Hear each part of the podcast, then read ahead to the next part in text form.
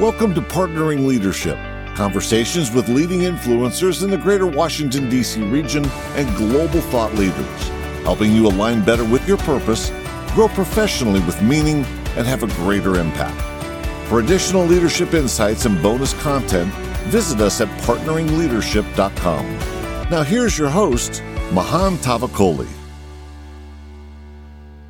Welcome to Partnering Leadership. This week, our guest is Mary Abbajay, author of the best selling book Managing Up. Now, in this episode, we don't spend much time talking about her wonderful book. Some point in the future, we will do that. But in this episode, we talk about Mary's own leadership journey. Some of the challenges all along the way, from her childhood on to the point when she decided to run a bar and nightclub in DC and eventually start her own consultancy. So listen in and learn from Mary Abbajay's leadership journey. And to share your comments and thoughts, join us at partneringleadership.com. Mary Abbajay, welcome to Partnering Leadership. So excited to have you. I am so excited to be here and really flattered and honored, Mahan. I mean, any chance to talk with you is a delight, but this is really cool to be a guest on your show. Thank you so much, Mary. You know, you are known around town now for the great work you have done with managing up and your book, which you've done a fabulous job. But what people might not know is Mary Abbajay's story and also the leadership successes that you have had. So I'm hoping over the next half hour or so, we get a chance to get to know Mary Abbajay and your leadership journey a little bit better. Gird your loins, people. You may not like it. they will love it. So, Mary, growing up has an influence on all of us. Whereabouts did you grow up, and how has that impacted who you've become? Oh, Mahan, I, I hail from the fair city of Toledo, Ohio, in the Midwest. I often call it the other armpit next to Cleveland of Ohio. Um, you know, it, I actually think it had quite an impact on me growing up. My father was a first generation American of Arabic and Lebanese descent. My grandmother was Lebanese, my grandfather was Syrian. Both my parents grew up really, really poor. My mom was some American mutt sort of thing. They grew up very, very poor. And my father was an entrepreneur. He always had his own business, he owned a nightclub. My mother was a stay at home mom until I was in the fourth grade and she's vacuuming one day and she's like, this sucks. So she goes, she goes to the hospital because she'd been a nurse when she married my father and she got a job. And within five years, she's director of all of nursing in Toledo, Ohio. So uh, of Toledo Hospital, the biggest hospital in Toledo. So, you know, I had two really great parents. There were four of us kids. It was World War III all the time. And my parents were of the, of the ilk where like they didn't step in when the kids were fighting and we were always fighting. It was all about like settle your own differences differences. And so being a middle child, I had to like navigate all that stuff. So it was a great place to grow up and I never ever want to live there again. the minute I turned 16, I got a job so I could make money, go off to college and leave leave the Midwest. I'm an East Coast girl at heart. So what was that first job? Oh, my very first job was at Little Caesars Pizza Pizza. And it was one of those carryout ones where you make the pizza and people come pick it up. Or I think we delivered. I can't remember. I never got the delivery. And it was literally five blocks from my house. And I loved every second of it. And I remember, so this was in the old, like this was last century. So the, the pizza ovens were real ovens. Like you had to like shovel them in and shovel them out and they never let me run the ovens. And I kept saying, Well, why? I'm 16 years old. I want to run the ovens. And they said, Mary, girls don't run the ovens. It's too dangerous. And I said, well, that is just sexist and unfair. This is 1982, mind you. And so they're like, all right, you, you want to run the ovens? Have at it. Oh my God. I had burns up and down my arms on both sides, but I ran those ovens and I was really good at it. And so the, that lesson was be careful what you ask for. You just might get it. Well, and I, I think you were a leader from early days of your teenage years. Now, Mary, one of the things I uh, understand about you is you had also had Bell's palsy as a teenager. Yes. Yeah. So for those people who don't know what Bell's palsy is, Bell's palsy is basically a paralysis of the face. And I got it my eighth grade year in junior high. And I basically woke up one morning and half of my face, this half, was basically paralyzed and really paralyzed. I mean, I looked like a stroke victim. And it was pretty traumatic because I mean, think of how you are your your 14 and 15 in the eighth grade. You're just discovering boys, boys and girls are discovering each other. And I look like a freak show. And so I had to start high school with that. And people used to make so much fun of me constantly. Like they'd go poke me in the face and say, Hey, frozen face, hey, frozen face. And it was really traumatic and very difficult. But I, I learned a couple good things happened from it. One is my father had to pick me up from school early every day, and I had to get electric shock on my face because I had it very, very severely, and they actually didn't think it was going to ever come back. Uh, and so that was really nice because my dad and I got to hang out a lot together, so that was fun. And the other thing was, I realized I was kind of looking like a freak show. So being popular with boys or being a popular girl wasn't going to cut it. Like no one wanted to hang out with me. So I had to rely on my wits and started to play sports more. And I just figured I was just going to have to like figure out who my friends really were. And I was going to, rely more on having a good personality, being smart, and being athletic to make my way. So it slowly came back, but you can still see. Like if I, I'll show you, like if I pucker up, you'll see this eye close. And if I raise my eyebrow, you'll see this. And it's made me fairly self conscious most of my life about this. Mary, what a magnificent story. This is a time where we talk about resilience and taking advantage of the opportunities that the setbacks provide. So, that by itself has made you a stronger person, it yeah. sounds like, as a result. Yeah, it made me focus on what's important. I know it's hard. And you know, when I look back over things that have been hard and challenging over my life, I think every one of them is a blessing in disguise in some way. Not to be too cliche, but really challenges, setbacks, failures, heartache, heartbreak, these all carry within them opportunities for you to really determine who you are and what you're made of. And you get to choose how you want to respond to it. So I think it's helped make me a very resilient person. My husband and I always joke around who's more resilient. And I say, I'm like a cockroach, honey. I'm so resilient. like I am going to, you throw it at me. I may not like it, but I will find a way to survive through it. That is fabulous. That is excellent. Now, how does this young, strong willed woman growing up in Cleveland, Toledo, the Toledo, other armpit, yes, end up end up coming to DC, uh, running a bar and a nightclub? well, I got out of oh, I got out of Toledo as quickly as I could. So I went to college, and I can remember being really embarrassed that I was from Toledo. So I never liked to tell anybody I was. And then I suddenly decided one day I'm just going to be honest. I'm from Toledo. Like that's all there is. I actually came to DC via Boston. I'd gone to Boston first, and my mom died right my mom died like a couple weeks after I graduated from college, and she had had terminal cancer. So we had known that this was going to happen. So my first couple years, all I wanted to do was get away from my family, away from everybody. It was just so much heartbreak and heartache. Uh, so I went to Boston for a couple years. Great town, loved it, but I didn't really I didn't really make any friends there. And so my sister was living in Washington, D.C. So I thought, well, I'm going to move to California because that's my kind of place. But I'm going to stop off in D.C. first and to see my sister. And I literally put in one resume for a job at the Capital Children's Museum to be their director of public relations, which of course I had no experience doing. And they hired me. And so that's how I started in DC. Then from there, I worked for John Wilson, the chairman of the city council, uh, and very sadly, he hanged himself. So it was then that we decided, you know what, and I'd had a bunch of like really awful bosses, and I thought, you know what, I could be an awful boss to myself. So my sister and I opened up a bar in Adams Morgan called the Toledo Lounge. Hail, hail, all Toledo. And, you know, I don't know if you've uh, recently, Joe Englert passed away. Joe Englert, who was the scion yes. of, of the nightclub. Well, he was our kind of lucky godfather. He's the one that said to us, You girls should open a bar, and here's where you're going to do it. And he held our hand the whole way. And I imagine all the conversations you had at the bar helped set you up for a career in consulting. Yes, they did. Because here's what I realized. So, so the bar was, we were so lucky. The bar was super, super successful. And so, and then we opened a nightclub, another place down the street, a nightclub. It was super successful, but I got to tell you, Mahan, it was boring. Like, it is so boring. I mean, everyone thinks it's so fun to own a bar. Here's what it's like every day you walk in and you ask yourself these three questions What's broken?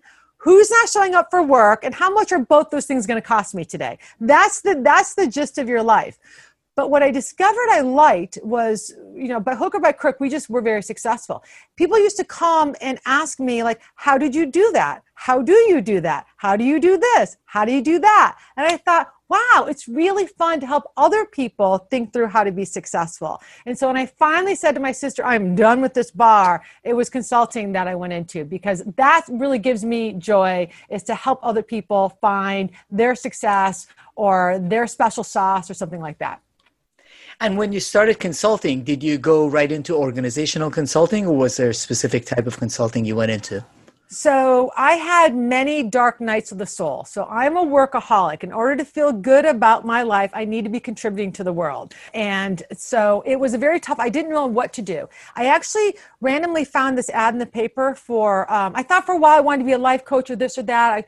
I, sociology, psychology. I didn't know what I wanted to do, but I found an ad in the Washington Post from Georgetown University for their organizational development certificate program, and I thought that sounds interesting. So I did that fell in love with it. And then I later find out the only reason they let me in is because they'd never had a bar owner apply before. So, I, which is great. Fell in love with that, and then went on and got a coaching certificate. Uh, then we got a master's in organizational management. So it was always certified facilitator, all that. So I slowly started building uh, my practice, kind of as an individual, because I still had the bar, and then started a, a company. So it was always around organizational consulting, groups, teams, and to some extent individuals. And Mary, as you were uh, setting up your own consulting practice, what was the biggest struggle you had running that business as a leader? I think for people, you'll know this, I think the thing that entrepreneurs have to think about is you have to sell. Like everything is selling. And it was so hard for me, Mahan, to actually sell myself because when you own your own, like when you own a bar, you're selling the bar, like who cares? Like, you know, but when you have to sell yourself, I found that really, really, really, really hard. I still do. In fact, a couple of years ago, after joining Leadership Greater Washington and meeting tons of amazing people, a couple of years ago, we were doing something and somebody who's known me forever said, Mary, I thought you did public relations. And I'm like, why would you think that? And I realized I don't tell people what I do, right? So it's, it's so ridiculous. So I think knowing that you have to sell and that people are buying you. And one of my leadership Greater Washington classmates, Steve Stanton, once said to me, Mary, you're going to have to hear a lot of no's. In fact, you want to get no's. And I'm like, I don't want to hear any no's. But it's like that whole idea. I think that was the hardest thing for me is, is wrapping my head around that part of it. Mary, that's such great advice. And I can totally relate to it because there are a lot of people I know that like me a lot. We have great relationships and have had for many years they are sometimes they tell me so what is it that exactly you do again? Because a lot of times it's really hard as a consultant part of what you have to do is to be able to promote yourself. Yeah. So it's not just a fear of rejection but it is that you are a brand. Now you've done a fabulous job with that but uh, it, it's obvious that it has taken work it sounds like an advice from a lot of great people well, it does. Well, you know, like when you talk to someone about their work or their job, I get so excited because I want to learn. I ask them all these questions and I learn a lot, but it never occurs to me to turn around and tell them, you know, A, why I'm curious or B, what I do. Because you know how it is, Mahan. You get, you're so interested in hearing about people. You got to learn to talk about yourself. Yeah, now one of, one of the things that is fabulous about you, Mary, is that you are not just a consultant with advice, you are also a leader that has been able to lead organizations. And I'm most impressed with the fact that you rose up through the ranks in Leadership Greater Washington to become board chair. First, let me know why and what drove you to join the board and how did you become the board chair? Oh my gosh. So Leadership Greater Washington has just been like a gift to me in so many ways. I got elected as my class rep. So the class always elects two people. And so I was a class rep, which is a one year board term. And then they asked me to stay on. And then I just kept getting reelected. And then because I'm always like, I'll do that, I'll do that, I'll help with that. I didn't have very much money at the time, so I wasn't like writing big checks. I was doing a lot of big work. So I, I helped to guide and lead the youth leadership program for a couple years. I served on the membership committee. I did the adult signature program for a couple years as a facilitator. I did the uh, started the Rising Leaders program, which I love. Uh, so I basically served on every committee, led every program just about, except for the development committee. I'm not good at asking for money. And then they asked me to be chair elect, and then they asked me to be chair. So it was, I think was on that board for almost 12 years. So, one of the incredible things about you, Mary, is that uh, a lot of times people decide to do their duty at LGW on the board as board chair, but you decided to shake things up. So, I'm wow. curious why you decided to do that, what gave you the courage to do it, and then the process you went through to shake things up. So what Mahan's talking about for those who don't know is we had a we had a longtime leader who was beloved by many people. And it was time actually for new leadership for a whole host of reasons. You know, one of which I think was just the sheer nature of when uh, he was started. He was very young and there were just a lot of people who weren't ever going to see him as like that next level. So you had a lot of board the board was constantly second guessing this leader, constantly just in this toes. It was like a whiplash. So something something needed to change. So uh, the board decided that we needed a change in leadership. So I led a transition from a very beloved leader into a new leadership. It was one of the most difficult things ever. So, depending on who you were, I was either the goat or the hero. There were a lot of people where to this day think I am devil incarnate. Uh, and there's a lot of people to this day that think I did the greatest thing ever since sliced bread. But the truth is, it wasn't me that did it. It was the board. It was all, it was so many people. And one of the big lessons I learned when it became clear that transition had to happen, it's very different uh, heading up a membership organization or nonprofit than your own business. For it wasn't about me and what I wanted. It's about getting getting uh, consensus from the board, getting consensus from the membership, uh, really reaching out. Uh, and having other people help getting their opinion, uh, being vulnerable, saying people, I don't know how to do this. Um, I've never done this. I don't know that I want to do it. Uh, so that was hard. And, and I think one of the things that I really learned was asking for help. I mean, Mahan, the people that helped me were unbelievable. And I'm talking about like, oh, leaders way above my station in life, way above me. People with the gravitas that I barely even didn't think they knew who I was were so generous with their time and their wisdom and their knowledge. So that was a big lesson asking for help. And and you know, doing the hard thing is hard.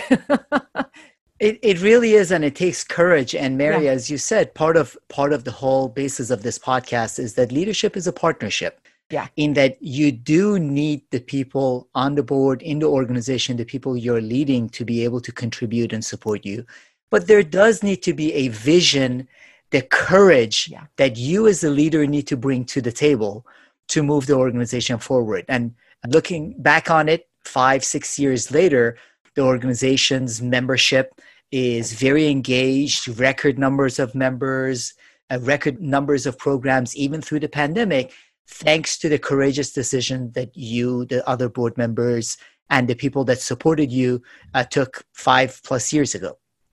I'm blushing. Thank you. Yeah, you know, I will say I'm very proud of it. When that happened, I had just bought out my partner, my consulting business. So I was trying to navigate being a, a solo consulting owner. With that, there are days, Mahan, I'm not going to lie, many days where I woke up. It was like Holly Hunter in broadcast news. I'd wake up, I'd cry for 10 minutes, and then I would plug my phone back on and get on with my day. And even to this day, I, I feel pride, but I feel guilt and sadness because a transition means someone transitioned out and that person was a, such a good person. Love him to this day. And you know you can't you can't make change without breaking some eggs. And i that's still heartbreaking for me.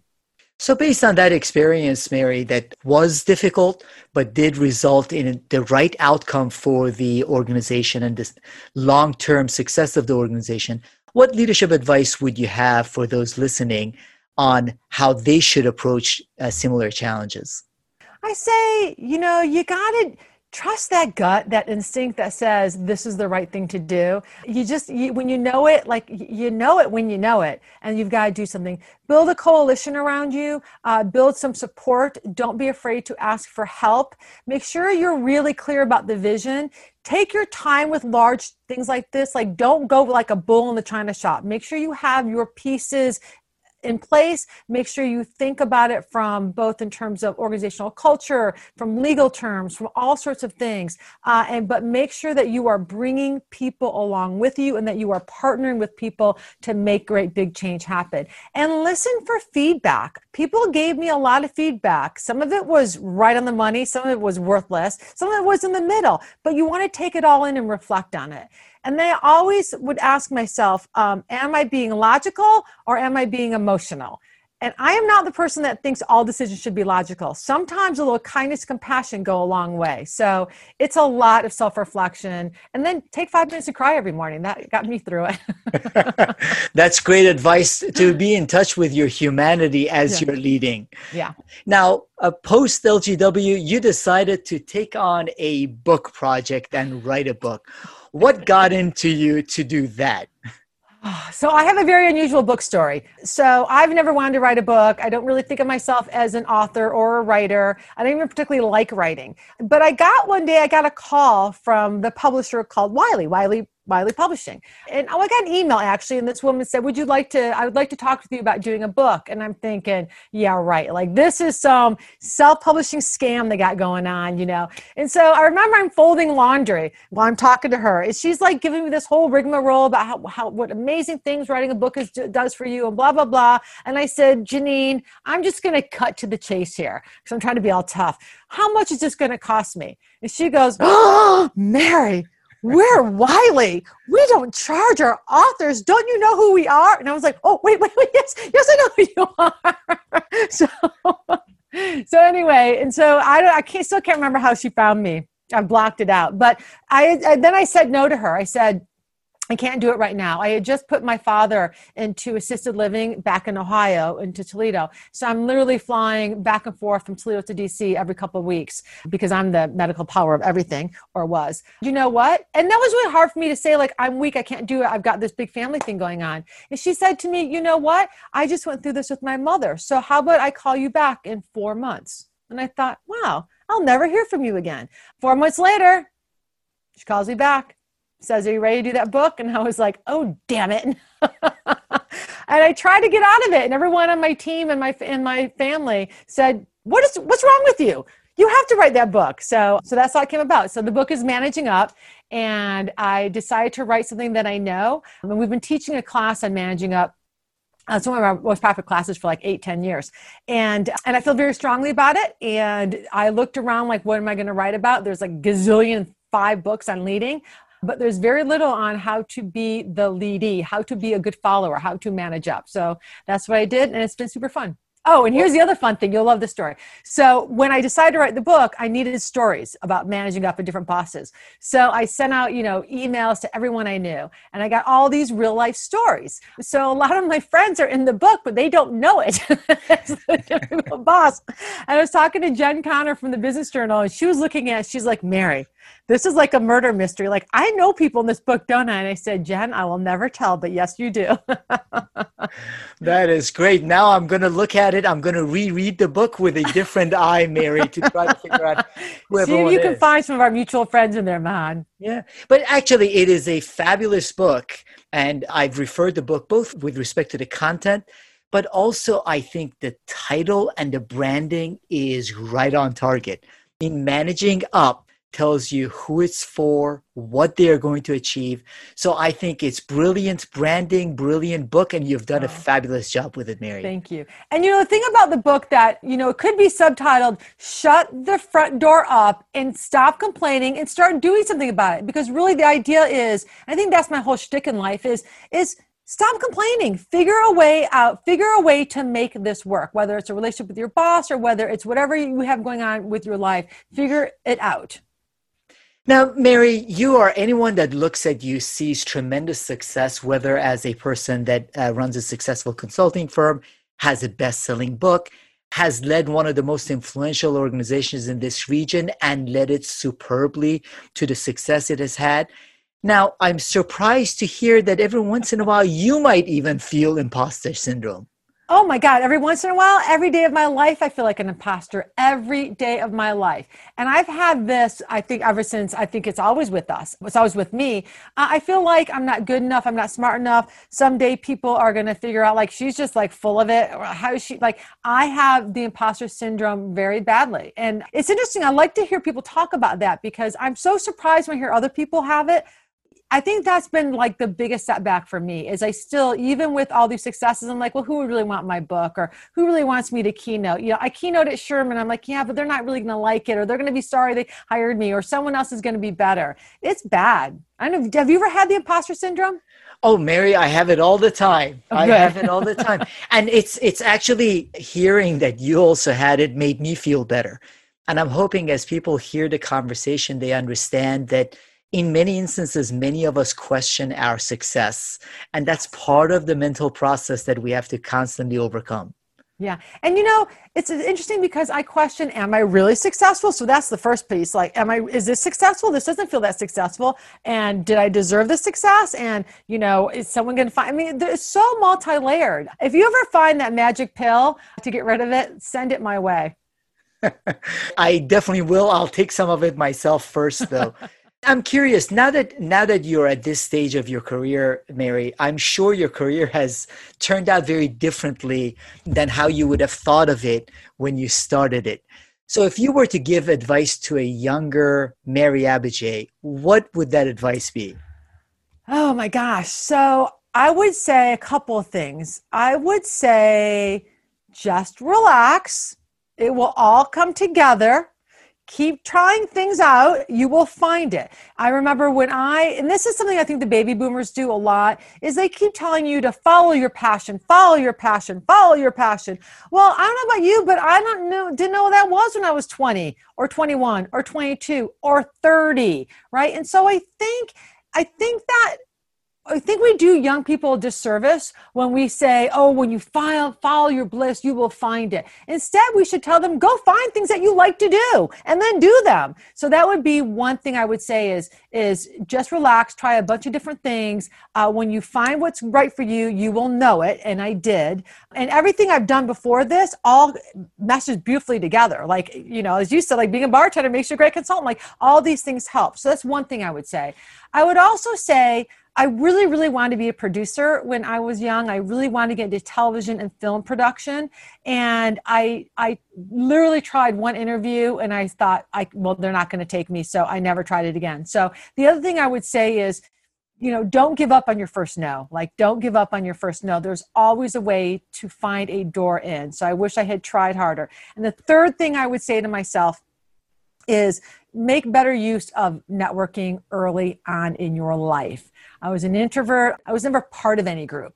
And so and I didn't do a very good job of keeping in touch with people. And I think if I think if I had done that, that would have made my life a lot easier. So get your network going early, take care of your relationships. Don't take the first no as the end of it, and just keep trying on different things, and you'll find something that works.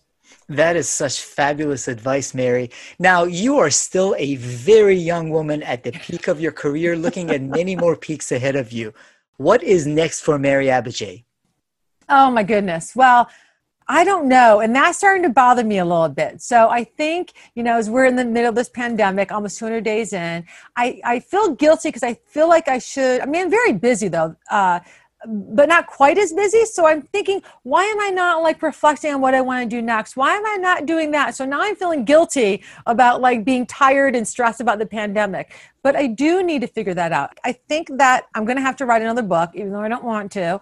I really enjoyed the whole I really enjoyed marketing the book. Oddly enough, I enjoy really enjoyed the speaking tours it provides. I enjoy I enjoyed that piece. So I'm kind of thinking my next book might be called something like Managing In, Managing Up, and Managing Out, like how to really take control of your career experience. That's what I'm toying with right now. So now that I've said it out loud, because my husband's all astrology, he said I have 1.9 days to like to like anything I start in this like zone before Mercury goes retrograde or whatever is what I have to do. So I have to like sell somebody. So it officially counts as starting. well, you said it here first. Uh, I, I love that. I love that concept. And again, knowing you and your leadership, I think you can bring a lot of value to a lot of leaders through that book. Thank you. so, Mary, talking about that, what books, uh, resources do you recommend in addition to, of course, Managing Up, which I highly recommend as an outstanding book? And I will reread it with a different eye to look for for people I might recognize in the book. what other resources do you find yourself recommending to people as you want them to help improve their leadership? Um, me besides this podcast? this is absolutely first on the list, in addition to that. Well, you know, I'm a big fan of kind of the old, some of the old school stuff. So I really, you know, of course, Adam Grant, love that guy, you know, uh, Brene Brown, really loves Brene Brown. But, you know, I still really like to read kind of higher level. I like things like Malcolm Gladwell. I like to read, I like things that really look at more of a broader sociological like impact. I love listening to the podcast like How We Made This. I think that's great. I love The Hidden Brain. I think that's great. I like podcasts that really kind of go into who you are, how people operate together, understanding that. I love watching TED Talks. Of course, I can remember any of them. I just watched one about how to tell a story, and the guy goes, You got to remember, and, but, therefore like that's the and so i love things like that. One of my favorite books is the art of possibility by Zander like those guys are old the old uh, conductor. But i'm also been really returning a lot more to fiction lately. So that's what i've been doing during the pandemic is i've been just guzzling beautiful pieces of literature. Because i think for me it helps me connect to the human condition. And if you are a leader, you are leading human beings. And so I'm always drawn to things that talk about the human condition great resources that you recommended, Mary. Thank you so much. So, in closing, where would people be able to contact you? Where do you want to send the listeners to find out more about uh, Mary Abbajay, Managing Up, or any other upcoming books or resources? I am so easy to find. You can just Google me, Mary Abbajay, or you can go to my company website, careerstonegroup.com. You can go to the book website, managingupthebook.com. Find me on LinkedIn, Mary Abbajay. Find me on Twitter, at Mary Abbajay. Find me on Facebook, at Mary Abbajay. Or every now and then, I have been known to do an Instagram, at Mary Abbajay. I'm trying to make it easy, people. You have made it easy. You've made it wonderful. Thank you so much for the conversation, Mary. Thank you so much, Mahan. I'm a huge fan, and I really, I'm so honored and delighted that you'd have this little imposter like me on your show. Wonderful. Thank you. You've been listening to Partnering Leadership with your host, Mahan Tavakoli. For additional leadership insights and bonus content, visit us at partneringleadership.com.